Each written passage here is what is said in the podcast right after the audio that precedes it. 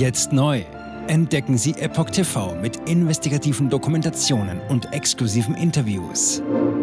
EpochTV.de Willkommen zum Epoch Times Podcast mit dem Thema Immigrierter Judenhass. Muslimischer Antisemitismus durch gescheiterte Migrationspolitik. Eine Analyse. Ein Artikel von Alexander Walasch vom 23. Oktober 2023 verweisen die aktuellen antisemitischen Ausschreitungen in Deutschland auch auf eine gescheiterte Migrationspolitik? Diese Frage ist deshalb kompliziert, weil sie eine weitere Frage impliziert. Sind bestimmte Zuwanderer antisemitisch?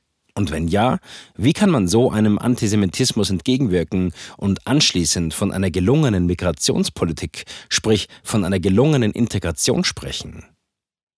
Die Behauptung, dass nur eine Minderung der Migration eine gelungene Migrationspolitik und damit eine Abwesenheit von Antisemitismus sein kann, greift zu kurz. Denn dann müsste jeder Migrant gleich welcher Herkunft im gleichen Maße antisemitisch sein. Der Verfassungsschutz veröffentlichte im Juni 2019 eine Broschüre mit dem Titel Antisemitismus im Islamismus. Wohlgemerkt, nicht im Islam, nicht unter Muslimen, sondern unter der politischen Ideologie, welche eine radikale Verengung des Islams als Islamismus darstellt. Erklärend heißt es dazu, Zitat, das Feindbild Judentum bildet einen zentralen Pfeiler, auf den sich die Argumentationen aller islamistischen Gruppierungen stützen. Zitat Ende. Eine solche Erkenntnis gewinne insbesondere vor dem Hintergrund des zwischen den Jahren 2014 und 2017 erfolgten Zuzugs von mehr als einer Million Muslimen in die Bundesrepublik Deutschland an Bedeutung, schreibt der Verfassungsschutz. Und es folgt ein Hinweis, der das Potenzial hat, die Überschrift der Broschüre ad absurdum zu führen. Zitat: Sehr viele dieser Menschen stammen aus Ländern, in denen antisemitische Einstellungen seit Jahrzehnten so alltäglich sind, dass schon Kinder ganz selbstverständlich damit aufwachsen. Zitat Ende. Ende. Hiernach gehöre Antisemitismus nicht nur zu radikalen Islamisten. Der Verfassungsschutz beschreibt Antisemitismus mit dem Adjektiv alltäglich in muslimischen Ländern. Damit entfällt Antisemitismus als Alleinstellungsmerkmal von Islamisten. Überwiegende Mehrheit stimmt antisemitischen Thesen zu. Von Libyen und Algerien über den Irak und Katar bis in die Türkei und Jordanien bietet sich das gleiche Bild an. Eine überwiegende Mehrheit der Menschen stimmt antisemitischen Thesen zu, wie die Anti-Defamation League, www.adl.org, hier zitiert vom Verfassungsschutz in den Jahren 2013 und 2014 herausgefunden haben will. Eine aktuelle Studie der Technischen Universität TU Berlin zum Antisemitismus unter Migranten befand im März 2023, dass antisemitische Einstellungen, die unter die Kategorien klassischer Antisemitismus und israelbezogener Antisemitismus fallen, unter Musliminnen und Muslimen in Deutschland teils erheblich weiter verbreitet seien als unter dem Rest der Bevölkerung. Die Studienmacher erwähnen, dass der Antisemitismus in den Herkunftsländern oft massiv propagiert wird, mit entsprechenden Folgen für Deutschland. Nun ist Antisemitismus bei weitem nicht das einzige Problem einer erfolgreichen Integration von muslimischen oder muslimisch geprägten Migranten in die deutsche Gesellschaft. Aber er ist ein besonders auffälliger, wenn, wie es aktuell passiert, tausende Muslime ihren Judenhass lautstark öffentlich kundtun und sogar jüdische Einrichtungen angreifen. Entzündet hatte sich der alltägliche Antisemitismus an der Ankündigung Israels, den von Gaza ausgehenden Terror an der Wurzel packen und die Hamas auf dem Gazastreifen bomben zu wollen. Hiermit allen zu befürchtenden Kollateralschäden, wenn die Terroristen die Bevölkerung von Gaza weiterhin als Schutzschild nutzen. Sicher ist auch das nur ein bestimmter Blickwinkel auf den Konflikt. Und es ist nicht jener vieler Muslime, die immer wieder auf die lange Vorgeschichte des Israel-Palästina-Konfliktes verweisen und ihren Antisemitismus erst hier angelegt wissen wollen. Aber das beantwortet noch nicht die Frage, woher der Eindruck rührt, die Bundesregierung sei von diesem Antisemitismus vollkommen überrascht worden. Ein Erklärungsversuch. Der Antisemitismus wird immer in besonderem Maße mit Deutschland verbunden sein. Der Holocaust, die von Deutschen organisierte industrielle Vernichtung der Juden in Europa, steht singulär für das schlimmste Verbrechen der Menschheitsgeschichte. Der Holocaust passte nicht zum deutschen Wirtschaftswunder. Die frühe Nachkriegszeit war geprägt vom Wiederaufbau eines zerstörten Landes. Lange wurde nicht über den Holocaust geredet, nicht in den Familien, nicht in den Betrieben, nicht in der Schule. Parallel begannen Rechtsextremisten und Anhänger des Nationalsozialismus, den Holocaust gleich ganz zu leugnen. Rechtsextremistische verbotene Publikationen wie die Auschwitz-Lüge machten hohe Auflage und wurden unter der Hand weiterverbreitet.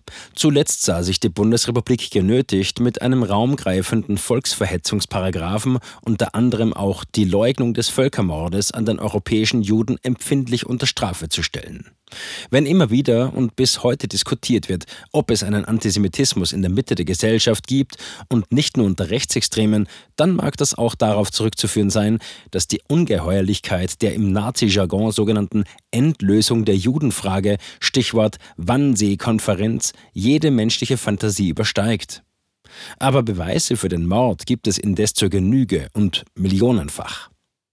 Das alles gilt es mitzudenken, wenn man sich die Frage stellt, warum drei Bundesregierungen in Folge offenbar kein geeignetes Alarmsystem installiert haben, einen muslimischen bzw. islamistischen Antisemitismus zum einen zu identifizieren und zum anderen auch angemessen auf ihn zu reagieren. Von besonderer Bedeutung mag hier auch ein Antisemitismus linker Prägung sein. Der Historiker Michael Wolfsohn identifiziert gleich drei Arten von Antisemitismus: den extrem rechten, den extrem linken und den muslimischen. Letzteren hält Wolfsohn allerdings für den gefährlichsten. Wiederum die eingangs erwähnte Broschüre des Verfassungsschutzes schreibt dazu, Zitat, Neben einem Alltagsantisemitismus, der bis weit in die soziale und politische Mitte der Gesellschaft hinein verbreitet ist, lassen sich auch im Linksextremismus antizionistische und antisemitische Ansätze erkennen. Zitat Ende. Unterschätzter Judenhass von links. Wenn man das alles aber so lange weiß, warum hat die Bundesregierung den muslimischen Antisemitismus der Zuwanderer seit 2015 offenbar so unterschätzt oder gar ignoriert?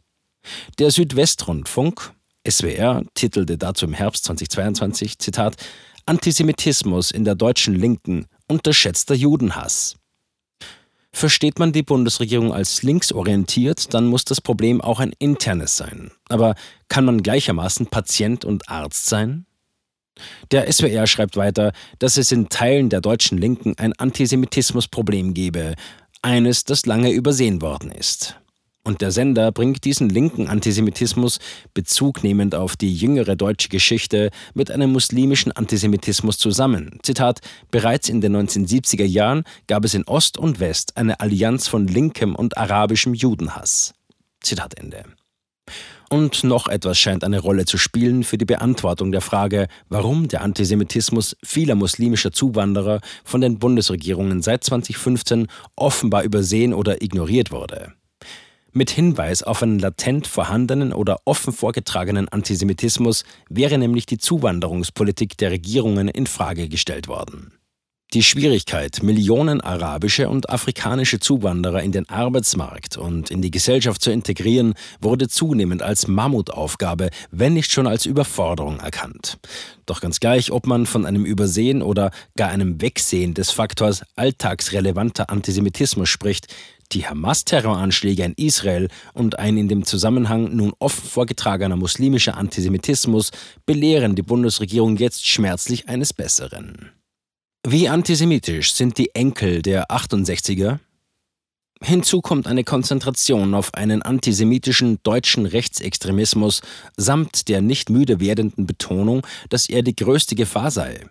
Bundesinnenministerin Nancy Faeser, SPD, erklärte noch im Mai dieses Jahres im Wortlaut, Zitat, der Rechtsextremismus ist die größte extremistische Gefahr für unsere Demokratie. Zitat Ende. Im individuellen Erleben der Menschen sah das aber vielfach anders aus. Jüdische Mitbürger, die in Deutschland wieder Opfer antisemitischer Übergriffe und Anschläge wurden, erkannten in den Tätern überwiegend muslimische Zuwanderer. Die Bevölkerung insgesamt sieht sich weniger von Rechtsextremen bedroht als von kriminellen Zuwanderern, welche in den Kriminalstatistiken bei bestimmten Delikten überproportional vertreten sind. Es gibt in Deutschland wieder No-Go-Areas für Menschen, die sich sichtbar zu ihrem jüdischen Glauben bekennen, beispielsweise wenn Männer die traditionelle Kippa tragen. Nach 2015 und mit wachsender Kritik an der Massenzuwanderung war viel von einem Zusammenschluss der linksextremistischen Antifa mit Migranten die Rede. Das Schlagwort einer Migrantifa machte die Runde. Während der Corona-Jahre wurde dieses Projekt allerdings auf Eis gelegt. Möglicherweise war die einer mRNA-Spritze gegenüber kritische Haltung unter Zuwanderern versus der Aussage der Antifa, wir impfen euch alle, ein vorübergehender Hinderungsgrund für den explosiven Zusammenschluss. Die aktuellen Ausschreitungen in Berlin lassen befürchten, dass diese Berührungsängste nun überwunden und der gemeinsame Antisemitismus sogar zum neuen Bindeglied zwischen Migranten und Linksextremisten geworden sein könnte. Die Rolle der Bundesregierung steht hier besonders im Fokus, denn mit beiden Gruppen ist man eng verbunden. Die Forderung nach einer staatlichen Förderung der Antifa und Bekenntnisse zum Linksextremismus kommen aus den Regierungsparteien selbst. Und schließlich war die Massenzuwanderung samt Förderung der Seenotrettung mindestens bis zum Terroranschlag gegen Israel das wichtigste Prestigeprojekt der Bundesregierung. Jetzt neu auf Epoch TV. Impfgeschichten, die Ihnen nie erzählt wurden. Eine eindringliche und aufschlussreiche Dokumentation, deren Trailer YouTube nach drei Minuten entfernt hat. Schauen Sie für nur kurze Zeit die gesamte Doku kostenfrei. Jetzt auf epochtv.de. Ich war geimpft worden. Ich begann unkontrolliert zu zittern. Er verstarb 33 Tage später. Ich kann meinen Kopf nicht aufrecht halten. Dann brach ich zusammen, ganz plötzlich. Vom Start weg haben wir nicht die Bedingungen erreicht, die normalerweise erreicht werden müssen. Es handelt sich um eine Tragödie von beispiellosem Ausmaß. Aber die Bundesregierung und Behörden tun so, als sei alles in bester Ordnung. Wir suchten ein nahegelegenes Krankenhaus auf. Sie behandelten sie, als sei sie verrückt. Ich sehe das als einen ernsten Kampf, den Zusammenbruch der bürokratischen Strukturen zu korrigieren. Ich glaube, viele Menschen wissen auch gar nicht, dass sie einen Impfschaden haben. Umfassende Datensätze, die zeigen, dass wir einen Anstieg der Fehlgeburten um nahezu 300 Prozent ausgehend von ihren eigenen Daten hätte Pfizer 2021 vom Markt genommen werden müssen. 300 Prozent bei Krebserkrankungen. Acht Seiten lang Krankheiten, die direkt mit dem Impfstoff in Verbindung gebracht werden. Eine Reihe diverser unerklärter Symptome. Und sie nahmen um mehr als 1000 Prozent zu. Mehr als 1000. Der Arzt weiß nicht, um was es sich handelt und wie er es behandeln soll. Es ist der Hammer, was die für Psychospielchen mit einem spielen. Sie tut nur so, das sind Falschinformationen. Praktisch keine Hoffnung auf Gerechtigkeit. Erkennt man es nicht, sieht man nicht die Notwendigkeit. Insofern war es ziemlich offensichtlich und das Krankenhaus wusste, dass etwas im Gange war. Virus stops with every vaccinated person. In other words, you become a dead end to the virus. Vaccinated people do not carry the virus, don't get sick. Wie hätte ich ahnen sollen, dass es das letzte Gespräch mit meinem Sohn sein würde? Sie wissen bis ins kleinste Detail, was da vor sich geht. All das kennen sie. Und dennoch eilt niemand der Wahrheit zu Hilfe. Die verborgene Krise. Impfgeschichten, die Ihnen nie erzählt wurden. Eine Originaldokumentation von Epoch Times. Jetzt kostenfrei auf verborgenekrise.de ansehen. Aufgrund von Zensur ist diese bedeutende Dokumentation nicht über die sozialen Medien teilbar. Leiten Sie diesen Link an Freunde und Bekannte weiter und tragen Sie so die Botschaft dieser mutigen Menschen in die Welt.